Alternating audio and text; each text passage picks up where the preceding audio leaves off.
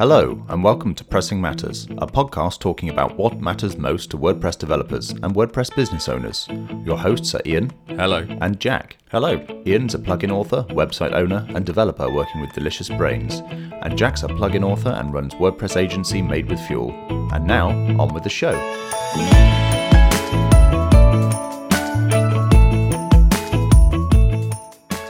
Hello, and welcome to this week's episode of Pressing Matters. Uh, hello, Jack. We haven't spoken for a little while. How are you doing? And what have you been up to? Yeah, I'm all right, thanks. Yeah, um, I've just I'm just getting over the um, sheer amount of snow we had over the weekend um, up here, so that was uh, uh, good. But didn't mean I I got a lot done in terms of well anything really. Um, least of all my garden office, which is uh, currently standing with all four walls upright, but um, I couldn't do much more than that. Uh, so yeah, it's uh, probably a blessing really because you know I wouldn't have been able to get deliveries out to me for you know more timber and all that sort of stuff anyway because of the snow. So yeah, I've actually had quite a chilled weekend. Um, currently in the middle of a pretty busy spell in that um, the in the, the, some of the sites I'm doing at the moment are all kind of going live at the same time. But yeah, it's same same pretty busy at the moment. Yeah. How about yourself? Yeah, yeah well, it sounds a bit of a similar situation. We Delicious Brain seem to be in launch mode at the moment, so we just put Offload SES, the new plugin, out. Um, sort of much more of a, a public launch, um, and Spin Up WP, the new hosting service, is kind of getting ready to, or gearing up to um, a, a, full launch.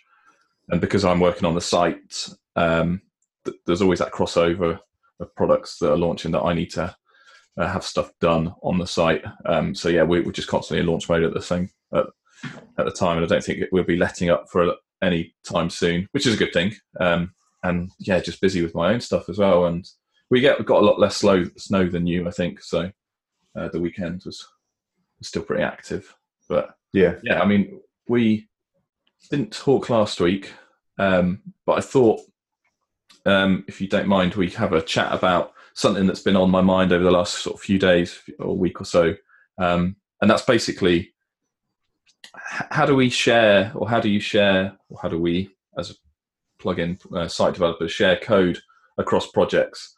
Um, so I'll start off with an example of something that's you know it's happening right now for me. Um, so the deliciousbrains.com site has um, alert bars for we post at the top, you know, sort of these hello bar type things that says, mm-hmm.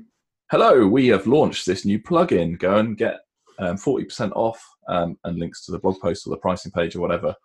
Um, and that's actually we're not using the plugin for that because we just built it out organically based on um, requirements as they came in from from Liz, our marketing um, department, and um, so it's a custom post type and it's all custom coded, which is great. And it's got to a really good stage where um, they can, the marketing uh, folks can add specific rules to um, different alert bars. So we've got multiple ones running on the site at the moment. One only shows on the home page, and one shows if you're in the actual product page for that plugin. So um, I, I, kind of hijacked ACF's uh, field group location rules meta box that says mm-hmm. like show this on this page or don't show this on this um, uh, section of the site, and and that's going really well. But now, with as I mentioned before, we're we're, get, we're gearing up for the launch of SpinUpWP.com. SpinUpWP.com is a WordPress site as well, and guess what? The marketing team has said we want alert bars because we will be launching soon. And so I'm thinking, well, we'll do exactly the same thing, um, but you know the, the code is is in the, the repo, the Git repository of deliciousbrains.com. And I don't want to just copy that across because you've got the code live in two places or saved in two places. You're going to have to make edits twice. Um, so I've, I've just been over the last few days working through the best way to package it up. Um, and both sites are being, or both both sites are run um, with Composer. So any dependencies like WordPress itself and free plugins are um, used via w, Wpackagist and the John Bloch Composer installer. Um, and so my first thought was, right, let's let's take the the library, I guess, of PHP files for um, the testimonial, sort of registering the post type, adding all the post meta that's needed to, with ACF config, and then there's a little bit extra. Um, so if, for example, we get somebody tweeting nice things about us, the marketing folks will go and find those those Twitter links, and they can um, they can go to a, a, specific page to import the Twitter uh, the tweet um, underneath the sort of the testimonials post type it in the WordPress dashboard, um, and that was previously using like um, a, a, a, promoting plugin that had Twitter API access, um, and I was just sort of piggybacking on that. Um, but now I really want to remove that and just use uh, Twitter's. I think it's the uh, an OAuth Twitter API SDK. Um, mm-hmm. So, yeah, the, my initial thought was right. Okay, so I'll just create some GitHub repositories to kind of abstract that testimonial stuff, and then just load it with Composer, put it on packagist.com, so which can sync to your GitHub repo, and then I can just put in my uh, composer.json require delicious brain slash WP testimonials, for example, and that will stick all of that code in the vendor folder. But because it will be um, the classes and all of the um, the code will be auto loaded through Composer's um, auto loader because I use the PSR4 um, naming convention and file um, naming.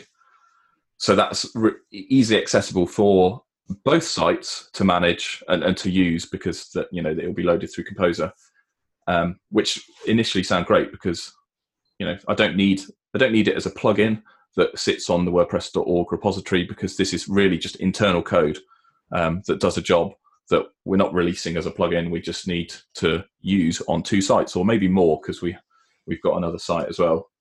Um, and then I came up, um, across a stumbling block in that so the code that was sitting in the vendor folder was actually well, the vendor directory was outside of the public root of the site, um, and the testimonial has a has an well, basically has one image that is used as the avatar of the person if we don't have an image for them, like a backup. Um, typically, it will just pull it from their Twitter avatar or whatever. But say, for example, somebody's emailed as a quote um, or a testimonial, we'll use that, but we don't know their their gravatar or avatar. Mm-hmm so my problem was trying to um, get uh, a URL pointing to that image, but it was sat outside of the public folder, um, so it wouldn't be accessible by the web server and all these things. It um, meant that the th- well, the conclusion I came to was the best um, approach was to package the code up as a, a must-use plugin Mm-hmm. So it would sit inside the public root, you know, WP content, MU plugins, um, and we wouldn't need well it, it, because it's an MU plugin. I guess you wouldn't have that worry that an administrator or somebody could could disable it and then it would kind of balk on the front end because suddenly the testimonials weren't registered or the post type wasn't registered and you know you get a 500 error on the front end mm-hmm. um, and you would it would be public accessible publicly accessible for the images or any other assets because it would be, you know, mysite.com forward slash WP content forward slash MU plugins forward slash images forward slash whatever. Um, so that was great. But then the next stumbling block, and I appreciate this is a bit more of me just going through my thought process recently, um, was when you've got an MU plugin, and I don't know if you probably know this, Jack, but the MU plugin directory uh, is not quite the same as the plugins directory in WordPress in that um, it will basically automatically load any PHP file in that plugin in that directory. So you can just drop in, uh, you know, any PHP file that does certain things, and it's going to be auto uh, required by WordPress as it, as it starts before plugins and themes are loaded.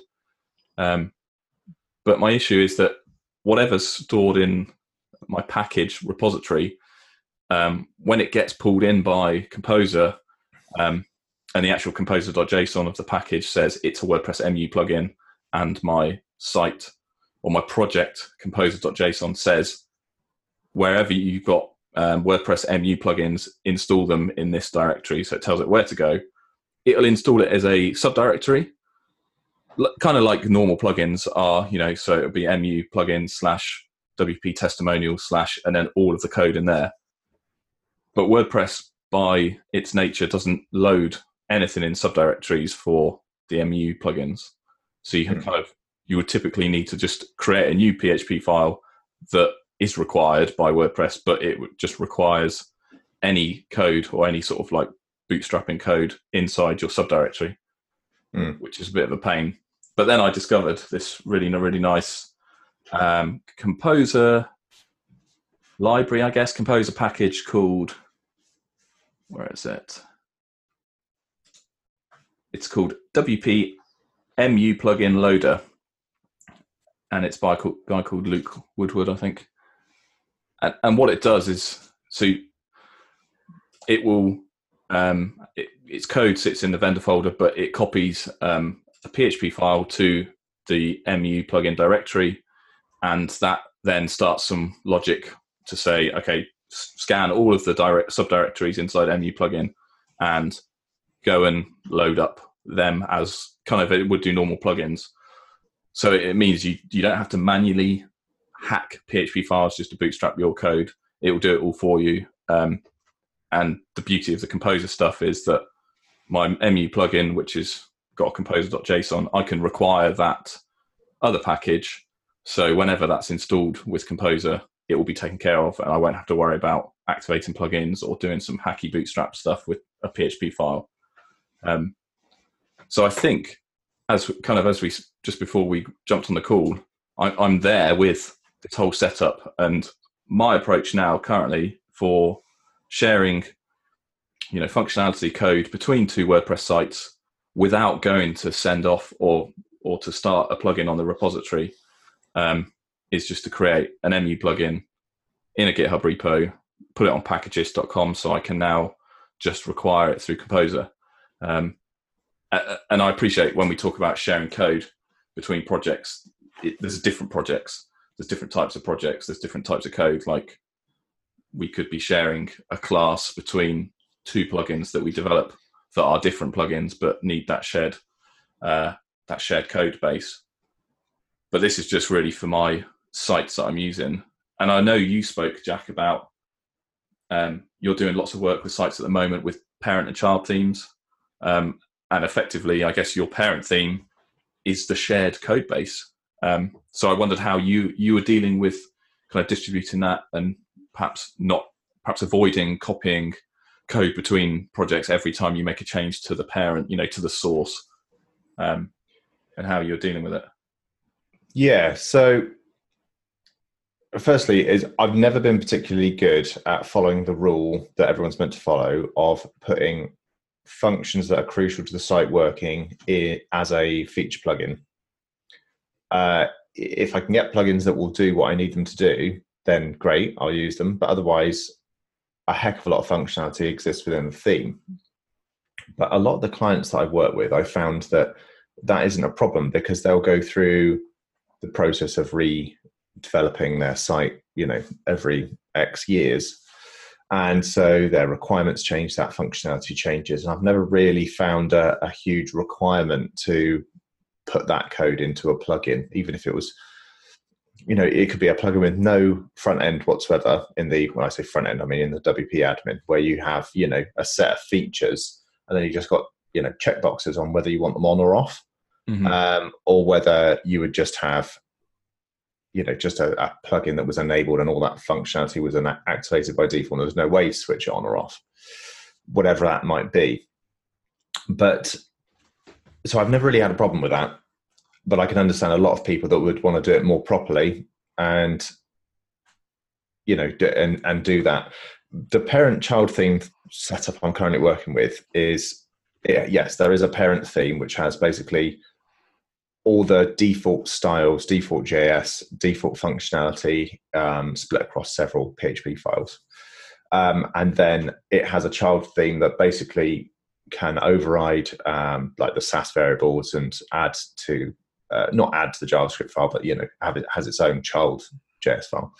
Um, and its own child functionality. And there is some functionality in that child site that is not needed in the other sites. It's specific to that site, so it exists in there. And um, the parent theme just you know allows for that kind of thing to happen. Uh, and every now and again, I made a number of changes just this morning actually uh, that would be useful. Okay, I've done. I, I'm about to launch like the third site out of eleven doing it in this method, and each one is kind of growing in size but uh, we've highlighted certain things uh, by this third site that actually we've done that twice now. It'd be useful to make sure that that's a feature. So we can just pop that in the parent theme and update them on the three sites. Um, and that works really well. It's like um, by default, the excerpt box doesn't seem to show in WordPress. I don't know if that's I don't know if that's something I've just noticed, but it seems that every author I speak to on these sites, they're saying, "Where's the uh, where's the excerpt box?" and of course it's hidden under screen options and then Excel. Yeah. It's not ticked. So it's popping. I, this morning I popped in a little function that just enables that by default, uh, and it just does a quick check on it. And they they use it on every post on the site. So There's no reason not to have it there, yeah. um, but it just does a little check on login that it's enabled and sets it to enabled if it's not. Um, and you know just to just to overcome accidentally switching it off and then getting confused and then having multiple support requests for the same thing over the course of months or years so um, so yes, yeah, so there's little things like that that go into the, the parent theme. Ultimately, if you were to you got parent theme and child theme, if you were to disable the enable the parent theme, activate the parent theme, you would get a very bland. Um, no, that's not true. Actually, you wouldn't get very bland. You get a very generic looking version of the site with default logos and things like that when you've got the child theme activated, obviously everything kind of comes to life a little bit. And mm-hmm. some of that relies on uh, ACF fields. There's a, I always, cre- uh, you, you could create like a submenu option uh, somewhere in the WP admin for site options. Um, uh, you know, things like what, where, you know, upload your logo and all that sort of thing. Or you could do it yeah. by the customizer. I've never been a fan of the customizer. I've, I've avoided it completely, really. Um, and I've always, yeah. So I've always put in a page and on that page uh, called site options and then on that page i've always put in a, uh, a group of uh, custom fields no matter what plugin i've used and to do that and then that has got you know various tabs for different sections of the site that just sets all your site options up and i just so is that not is that not an acf options page as per se is that a an actual WordPress page. It's an actual page as opposed to an options page. Um, I don't know why I've always done it like that. It, uh, having an options page would be better um, I've just seen it as you know kind of site related content, which this kind of feels like it's part of um, yeah. exists within pages or posts or you know any of the media or any of those kind of content sections. But an options page feels a bit more like part of um, the the administrative parts of WordPress. And this isn't a WordPress thing; it's a sort of a site and content related thing. It's things yeah. like what text you want in the footer, that kind of thing. So logically speaking, that's how I've always looked at it. That may or may not be right. I just that's how I've always done it. Um, how does um, it? Sorry, just to interrupt. How does it um, yeah. display on the front end? Do you do you sort of like kill it from being displayed? Like presumably you don't have mysite.com forward slash options page. Like they only edit it in the admin. Yeah, they do. Yeah, no. So site options won't go anywhere on the site. If you try and load it, it will just go through the homepage. I think. Um, the I'm fairly sure I've got up a like I haven't even got that set up as a redirect because it uses on everything I do. So I'm fairly sure that's a part of my custom theme that I would have done. So it just redirects that page, you know, using yeah. WP redirect. Um, so I have that, and then yeah, it just uses like get field or get the field, you know, in my theme to kind of pull in that information in the right places.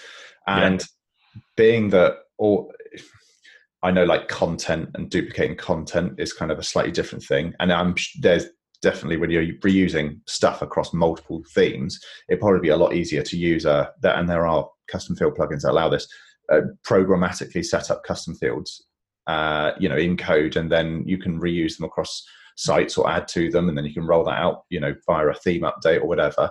That makes a lot of sense. We're using ACF just because of the, you know, the the ability to change that and edit that you know on the in the WordPress admin for them is is a very useful thing to have. E- mm. Even if it was just they wanted to add a field for reference that it didn't display anywhere, it was just a field that appeared like a you know like notes, like to have a text area in the back end that allowed them to type notes and save it, and it saves with the post. It doesn't go anywhere. It's just it doesn't show on the front end. It's just a meta box somewhere. Yeah. So that's quite a useful thing for them to be able to have, you know, so on. This episode is sponsored by Made with Fuel, a WordPress web design micro agency that specializes in designing and building websites using WordPress. Made with Fuel works with tiny, small, and medium sized businesses on websites, online shops, and membership sites. To discuss your project, visit madewithfuel.com. So, so yes, we got all this parent functionality, and then we got the child theme, which just kind of adds to it, really. Um, and that's not very big. It, it just depends on the site. Uh, that is mostly Sass and, and JS related stuff. It, it, just depends on the site on whether they need an extra feature or functionality. Um, we're using Search WP for to replace a search and also for the related posts functionality. That's an add-on of Search WP, and that's really good. Yeah, yeah. Um, but it's good. It's great, isn't it? It is brilliant. Yeah, I, I, yeah. It makes uh, it makes the regular search built into WordPress look. Um, well, I don't know what it makes it look like, but it, it leaves it in the dust. So it um, that the sites that we're developing, whenever they're on staging, they have a um, it's on WP Engine and it's on, uh, got a user login, uh, you know, like an actual pop up in the browser, not not a WordPress admin login. So it means that it can't access that to run the indexer on Search WP. So it there's a function that you can use, put pop in your functions file that allows you to pop in your username and password for that pop up, and then Search WP will use those um, credentials to log in essentially to your site that way and run the indexer. So that is specific to each site because each one of those usernames and passwords will be different on WP Engine. So I can put that in my functions.php file for the child theme and kind of go from there. The biggest headache I had was actually trying to get all of the Sass working so that it's as small as possible and all compressed and lovely. Um, but also um, I'm not loading multiple files or I'm trying to override myself in places, mm. things like that. So I use CodeKit for compiling Sass. I don't use like Composer and things like that. I have used that, but I, this, I just prefer a, I've mentioned this a couple of times on my Twitter and things. I just prefer a GUI for most things. Yeah. So, yeah, so you're not using Gulp or Grunt or any other task runner that's. No, yeah. I, I, feel that I'd probably work better for me if I did that, if I'm perfectly honest. And I know there's more flexibility with these things. Um, but I've always just like, like I say, having a GUI for anything, but for as long as yeah. I can remember. So I'm using. works. Yeah, exactly. Yeah, exactly. So I'm using um, local by Flywheel for um, site development. I was using MAMP, but I gave it up a fair few years ago now. Um, and then I'm using CodeKit to compile everything down. And the good thing about CodeKit is you can put a framework in um, which is essentially reusable code on everything. So my parent theme is a fr- framework within CodeKit, and my child theme is a project within CodeKit, and it means that I can reference my framework from within a Sass file, and CodeKit recognizes that's a reference to a th- framework in CodeKit, and will compile everything all together as one CSS file, not two, not a parent and child's kind of CSS file. So that means that it, it's quite neat and tidy in terms of mm. um, you know the the generated out output, which I I prefer. I'm quite keen on making sure it's as kind of small as possible, um, and uh, yeah. So that so that that was the biggest headache. And then in of course the problem is is that I want to reuse that one parent theme across multiple sites that I'm developing in local by flywheel. So essentially that's a git repo in a folder uh, and i don't want to be copying across that every time because whenever i load up a new you know version in Flywheel, I'll just be trying to copy and paste and trying to keep up in sync or you know uh, pulling down the latest copy from GitHub before I then check the site. So what I've got is an alias set up in my themes that points to that repo folder. Um, but local Flywheel doesn't follow aliases.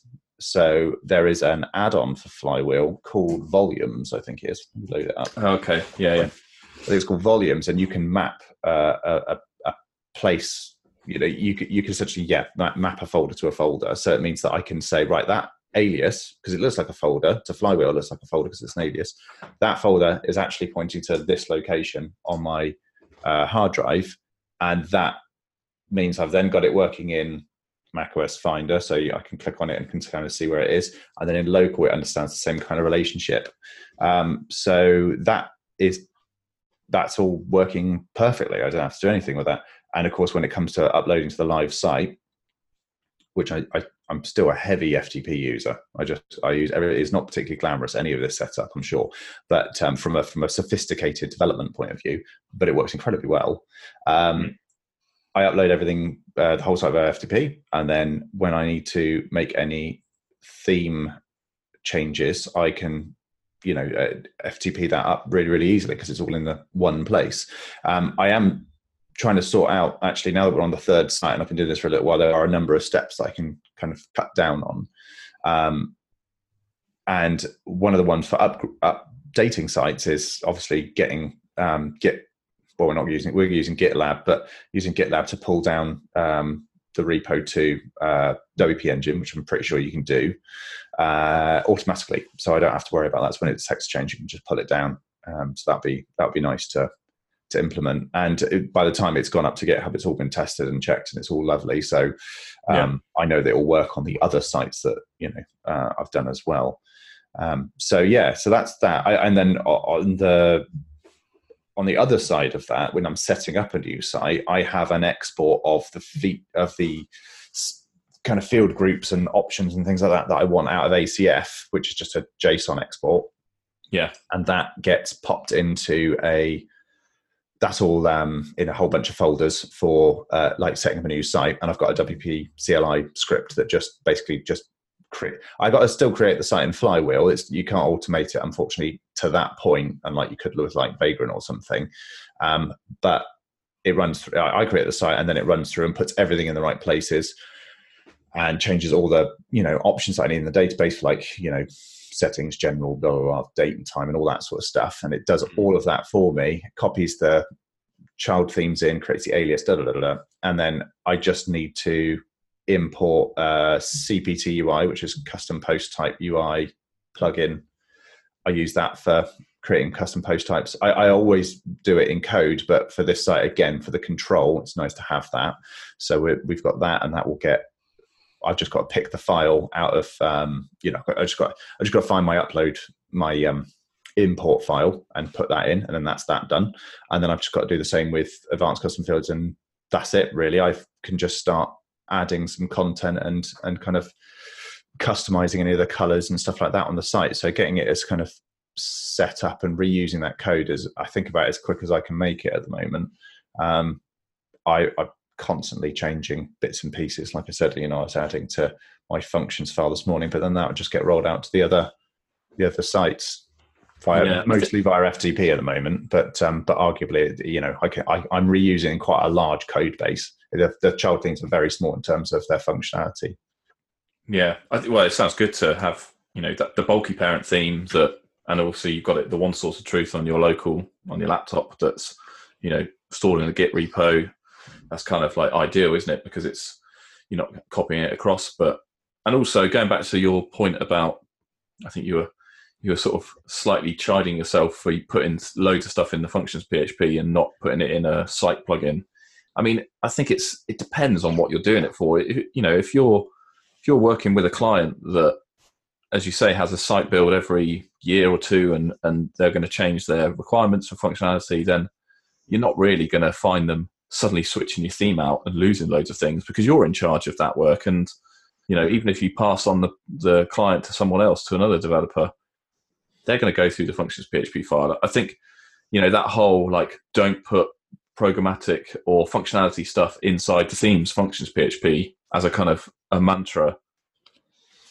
You know, it, it does it really only it really only kind of applies for people who just you know they download a theme from I don't know theme forest. They then need a tweak, so they'll go and find out how to do it on the internet, and then add that tweak to the functions.php file. And then two weeks later, they'll do a new theme, and then they'll go, "Well, why is it not working anymore?" Mm. Um, so, so I think you know you're in a more of a controlled environment with the client, the project, the site, the theme, and the functionality. Then I think I think it's okay. I don't think it's too much for um, an issue. Yeah, no, you're probably you're probably right. You you, you are probably right. I think um, I think the other thing is is that you know the technical overhead of passing on a project. So if you're putting things in functions.php, that's pretty easy for most developers, WordPress developers to to understand. Um, but if you put them in a plugin, it becomes a bit of a different beast. So uh, you know, I I do plugin development, but my my you know my forte really is with theme development. And um, if you handed me quite a complicated functions uh, plugin, I might get a bit lost.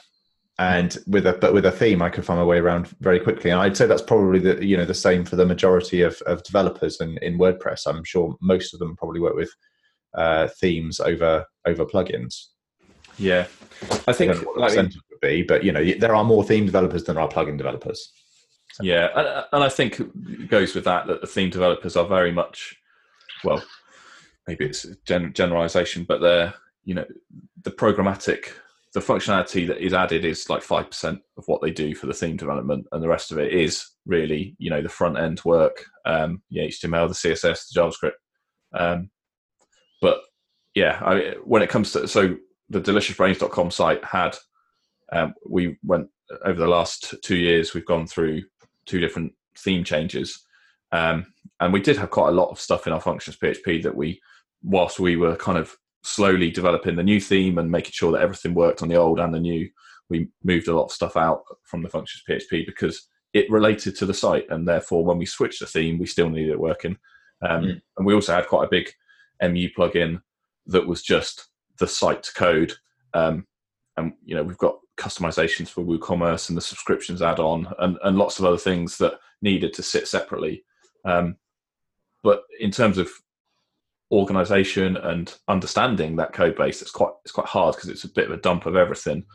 Hmm. um, and there's just like a filters file or a functions file that just has loads of things that change. You know there is, there is definitely some um, like abstraction of this is the WooCommerce filters file or this is something to do with this, and it's you know by by task or by whatever it's doing, it's it's organized and split up.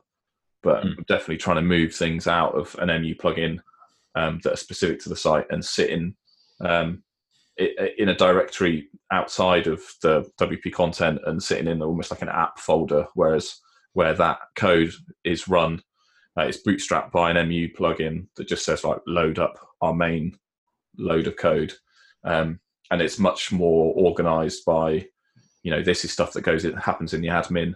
This is stuff that happens in like to to edit or to um, customize the WooCommerce reporting that happens in the dashboard, and that's mm-hmm. all put in its own class and kept or kept separate. So when it comes to perhaps handing it on to another developer, hopefully it will, it will be organized in such a way that it will be easier to maintain even though a lot of that code is outside of the theme and it's in a it's in i mean it's not it's not in a plugin but it's in code um yeah. but it is difficult and like i mean com- composer for me is a, is a big uh, sort of game changer in how to keep a site well organized managed and especially if you're storing your individual sites in a git repository not having that completely flooded with all of the plugins and because it's all just brought up brought in by comp- via composer um, and it's all git ignored so you never have those plugins actually in your repository in your version control repository.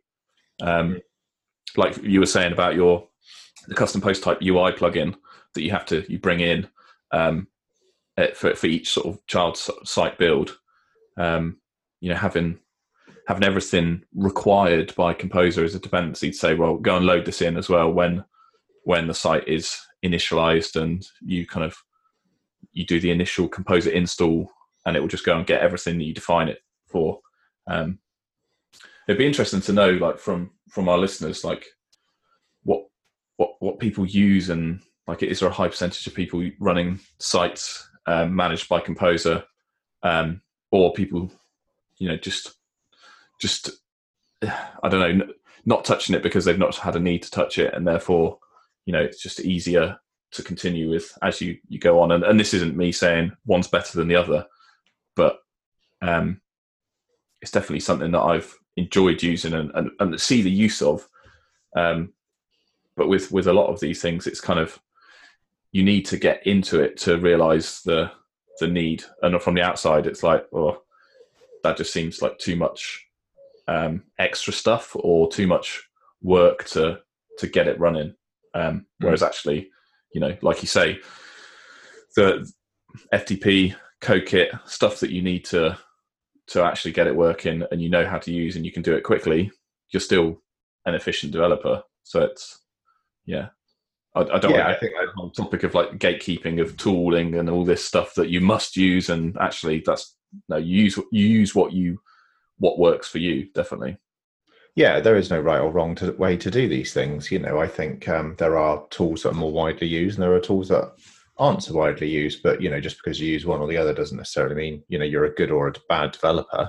You Yeah. know, um, I've I I don't know how some people can use you know text editor for you know text edit on the you know Mac or you know a Notepad and things like that for uh, for writing code. But I know people do, and they're still writing the same code that I'm writing. It's, Uh, it works. They might be they might be creating slightly more work for themselves, but if they're happy and they're quick and using it, they're probably just as quick as I am. You know, in, in my thing, and I'm probably just as quick as they are.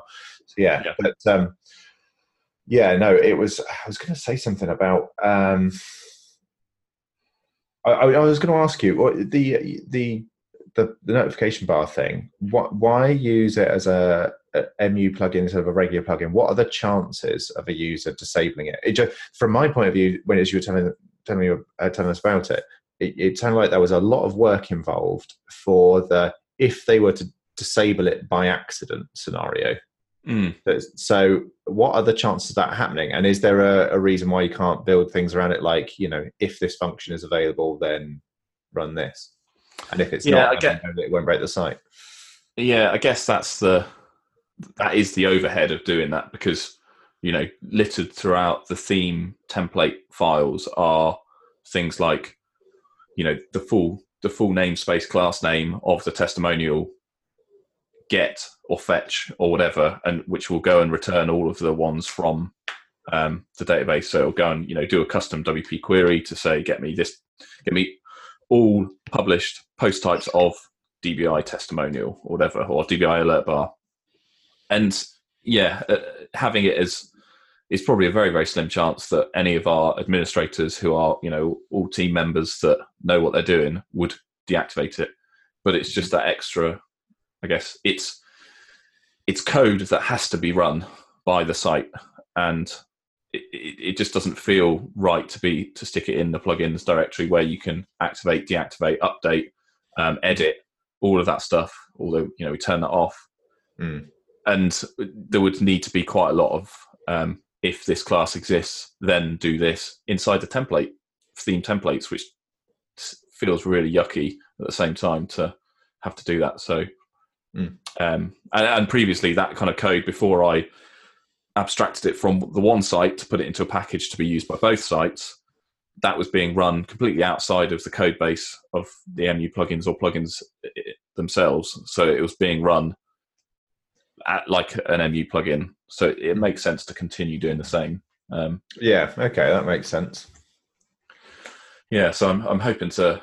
Uh, I'm kind of at the stage where the, the packages have been abstracted. I'm getting making sure they work on the existing site where they lived originally, and then I can move them uh, and start using them on the new site, um, and just yeah profit from the the reusability of the code and and not have to manually do stuff. I mean, pretty much. I don't know about you, but most of the coding and development is just to make life easier, isn't it? Just Hmm. don't have to do this twice, or don't have to add a testimonial if we so wish, because the you know the editors can do that. Yeah, no, quite. I, I was going to mention actually something about something I missed off from my um, kind of parent th- child kind of theme thing I'm doing at the moment is that if there is, I'm not using like actions and things like that to kind of put in stuff into certain sections of the parent theme. So, for example, if I mean all the all the themes you say breadcrumbs, there's a breadcrumbs.php file that is included in that, and it's it's my own breadcrumbs. I couldn't find a plugin that was simple enough uh, to do what I wanted to do, so I just made my own. Yeah, very simple, you know, if is archive that kind of thing, and it's that's included um, obviously on in, the right place on the on the right pages. Um, but say for example, I, I I didn't want breadcrumbs, but I wanted to include them on a specific site. without having to duplicate, say, the single.php file or the, the header or the footer or wherever I wanted it to be. Um, I just include a blank PHP file uh, at that point so I know that I can override it at a later date. So there's there's things like um, JavaScript code. They'll use you know some kind of tracking code or something that they'll want to pop in there, um, and they can not like Google Analytics because we're using a plugin for that. But say you want to put something in your header, you could have a, a, a link to a PHP file, and then and then you would include that PHP file, but there'll be nothing in it. So then when I use my child theme, I could just put that PHP file in the right folder in the right place, and it will then act as an override for the parent's PHP file. So yeah. that's a really easy way of of kind of doing that without the technical overhead of actions and filters and you know, um, yeah. you know priorities and all that sort of stuff. And and again, that's not necessarily the right way to do it, but it works really well. And I can't find any particular reason why that's not okay. Yeah, I, I think that works well because you know the parent and child theme, um, the, the way the, the WordPress has has coded it and works is that you know if you've got a template PHP file in your parent, if you have the same file in your child, the child will um, take priority and overwrite the parent. So it's a great way to do to do inheritance of template files. Um, and and yeah, you're right. Also, you would be littering uh, the the, theme, the parent theme with hooks or you know do action calls to or filters or apply filters to to then be able to insert bits and bobs, and and that gets difficult.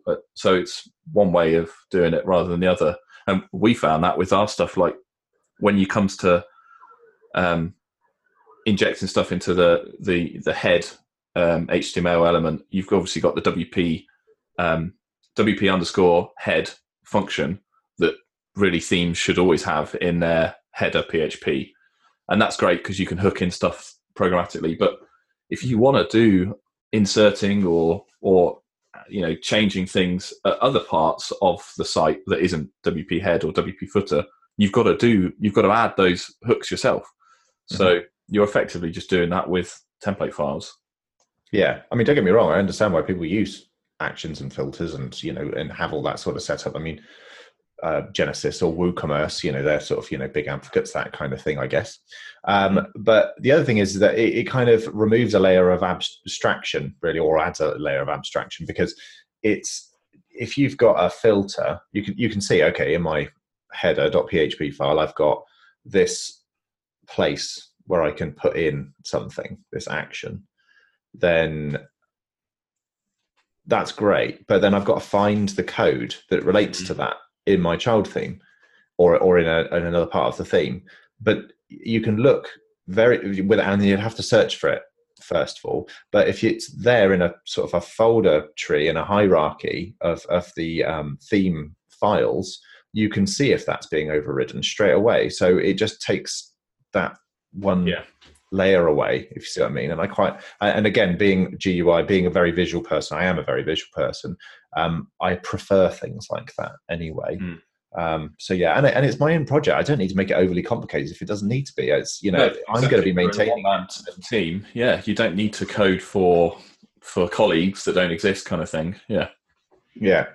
How do you deal with? Um, you say about we are talking about sharing code, obviously. Um, when it comes to things like Git, I know some people that Git everything.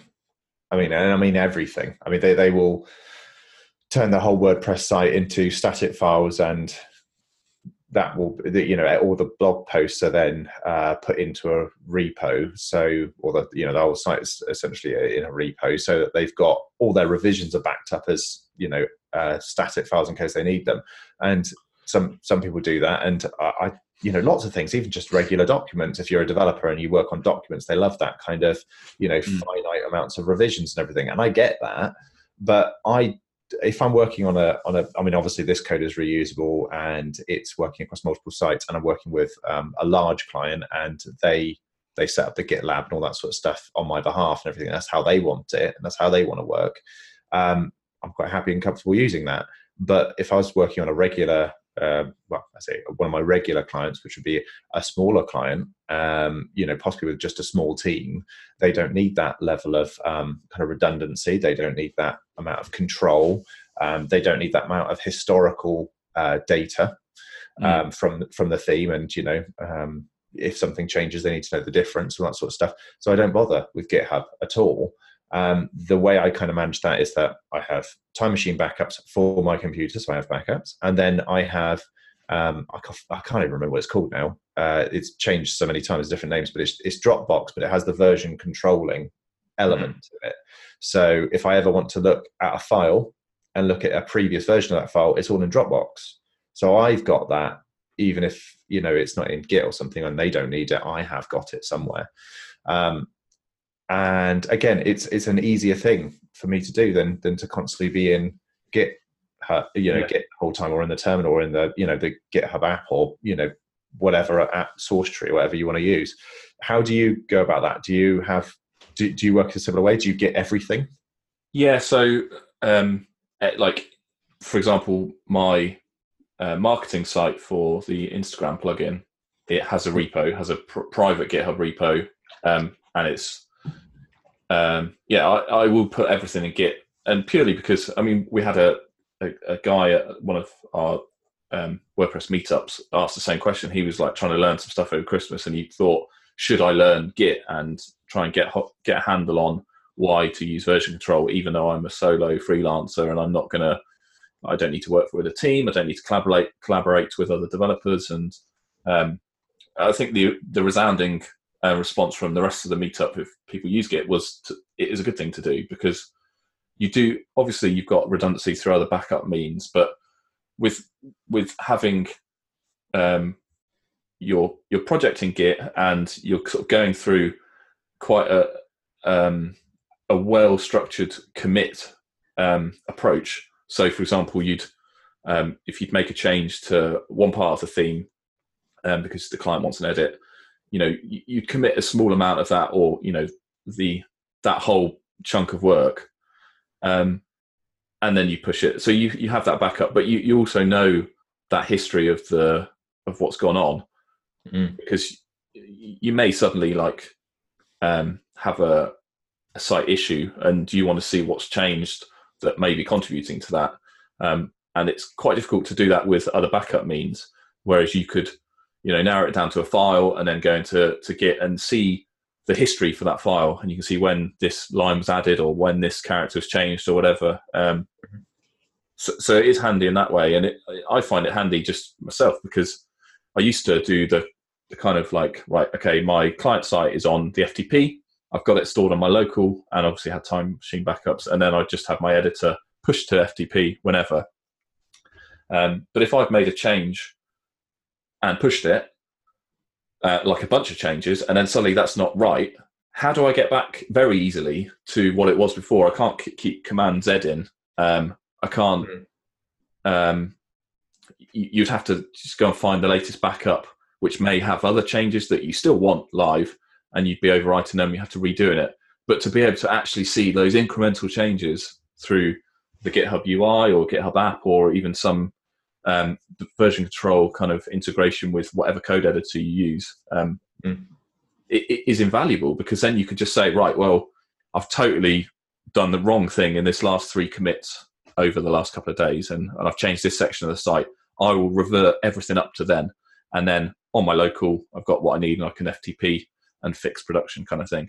Um, mm. So yeah, I, I, would recommend it. And plus, even when you um, with with the guy that asked the question, like he may not work with anyone now, but it's a good um, string to your bow, I think, to be able to use Git um, in a collaborative way and understand the pull requests and how um, you know you're pulling in changes from other people and how you might have to merge those with your current working directory and uh, yeah it's but but then you know you've got to have that need to sort of push you to that to do it because again if it's not if it's not broken for you at the moment then does it matter? But yeah.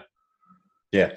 No you're right. I, I think the, the first time i started collaborating with someone i mean this is years ago you know the first time i had to use git um, in, a, in that kind of environment it was a bit of a shock in that yeah there were, I, I i've always understood you know the concept of git and how that works but training yourself on a job to suddenly realize, hang on, I've just made one too many changes. I've got to go back, commit mm. what I done at that point and then keep going. It's there's it, it there it does include more pauses, you know, whilst you're doing it. Um, but uh, but it, yeah, it's definitely it's definitely worth learning that process and like you say, understanding pull requests and and uh, and everything that comes with you know working with others. Really, it's a good it's a good way. It's like uh, you know going to nursery school, isn't it? And learning how to play with others is the, the grown up developer version is is using Git, learning how to play with others. Yeah, it's very That's true. The yeah. my book, Pat and Pen. um, actually, just quickly because I know we're probably going over our usual time, but I think we've at least covered some really good topics. But because um, you you you run a plugin or you develop a plugin, but you you have a, a sort of a hired help to help you with that. Um, yeah. You have because the free plugin does it does it have a free GitHub repo or public GitHub repo, and do you both collaborate on that? Does like just just purely because you know from a, a Git based setup, that's great to be able to review someone else's work. I mean, I, I hired somebody last year to work on a, on a site, and I just got him to commit changes as pull, you know, raise changes as pull requests, mm. and the GitHub UI to be able to re- review those changes. Um, you know, I wouldn't want him just pushing straight to master and deploying to prod kind of thing. Yeah. So. Yeah, no, it's um, we, yeah, there is uh, there is a, a public repo kind of like mirror of the WordPress um, SVN version.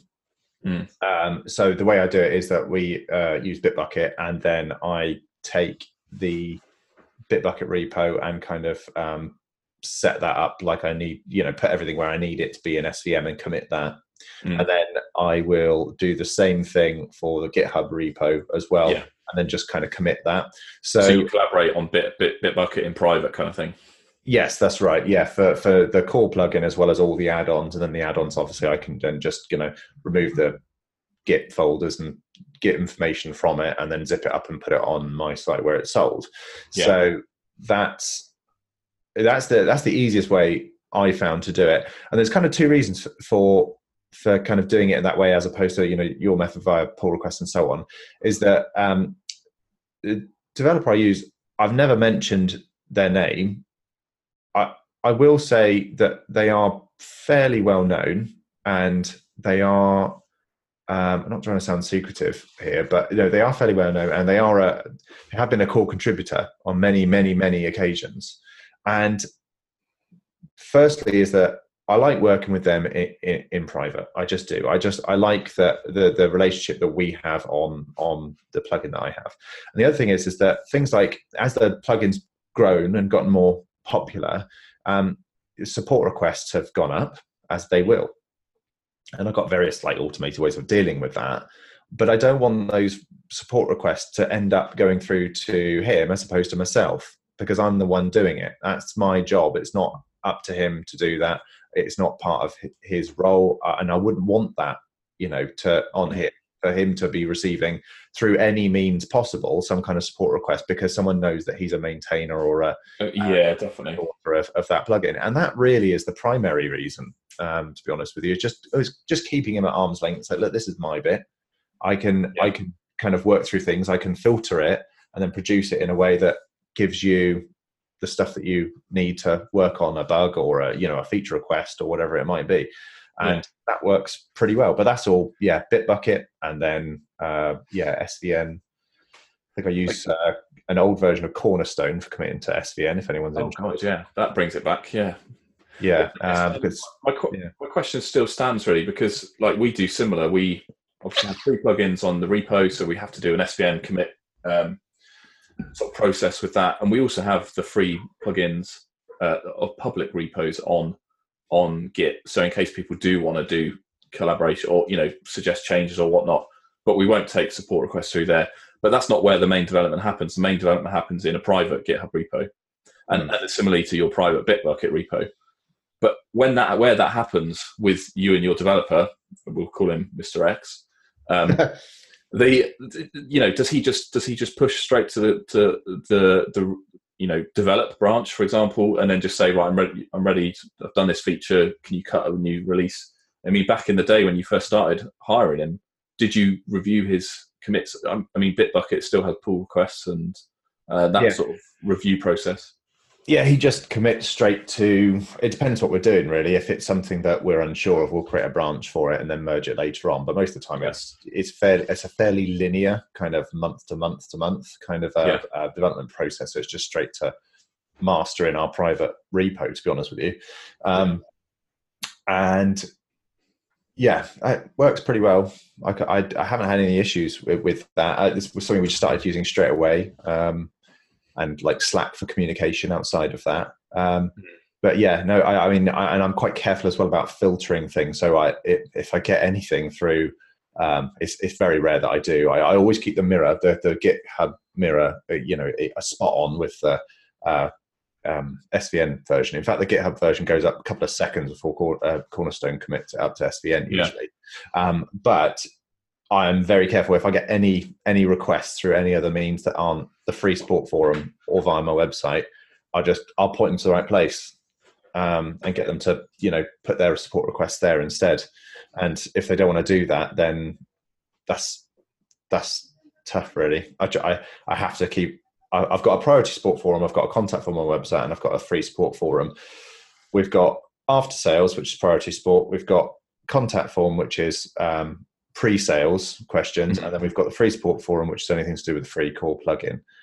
And those those take up all of the th- those those catch all of the requests. And if someone can't be bothered to put it through one of those means, and they want to do a pull request or use a tool that they they want to use because they want to use it, I, I, Mm. I'm not interested in helping them because they're not interested in helping me. So I, I'm quite keen to kind of get it that way, and that again keeps all the support coming through me and you know get again kind of keeping everything neat and tidy. So and i don't have to deal with things like pull requests from a public repo and you know um, all that sort of stuff as well. So Yeah. and, and from github to bitbucket and so on you know because that starts to become a bit of a pain. Yeah, I mean, we just end up if we ever have a pull request on our um, on our public mirror, effectively, um, and it's if it's something we want, then we'll just close it and say thanks. We'll we'll actually implement that in our private repo, and you'll see it soon. Like we Mm. because otherwise you can't really, you know, transfer that pull request across to your private Bitbucket bucket. Um, Yeah. yeah, I think plug plug-in support and development is, is a good topic for for later, I guess, and. Uh, Hmm, Yeah, uh, yes but uh, I- I guess your original question is yes, I get everything, and I think uh, I personally believe that's a good way of of, of approaching things. Um, I certainly would like even your child sites. Would you put a Git repository up just or a Bitbucket one to your private one just for that extra backup? Yeah that- i do yeah so all my parent and child things they're all set up on git i get a gitlab for, for that Yeah. and they all get committed and i and i am pretty uh, careful about how much i commit and what i commit and when you know as well Yeah. On those and, and that's just for myself but uh, the client wants those as well. Yeah. and, uh, and i'm quite happy quite happy doing it. It's just yeah it's just if i'm working on my own thing or a smaller company i probably won't bother but yeah on the um, on the larger ones i definitely do. And it's usually the larger companies that care more about that i find. But um, Mm. yeah no I, t- I take your point. I think it, i think ultimately i i i would I, I would argue it's probably not as important as you say you would find it but i think it's an extremely important skill to have under your belt yeah, yeah, definitely. regardless Indeed. Right. Well, um, it was good chatting, Jack, and I think we've covered quite a lot. We've obviously gone perhaps a bit over our normal time frame, but I hope uh, people have found it useful. And once again, if you've got anything you want to hear us talk about, or any questions actually that you, we can help and answer, then please let us know in the comments or on Twitter. And uh, yeah, uh, we'll- we'll catch up in a couple of weeks, Jack. yeah sounds good i enjoyed it Yeah, me too. Goodbye. bye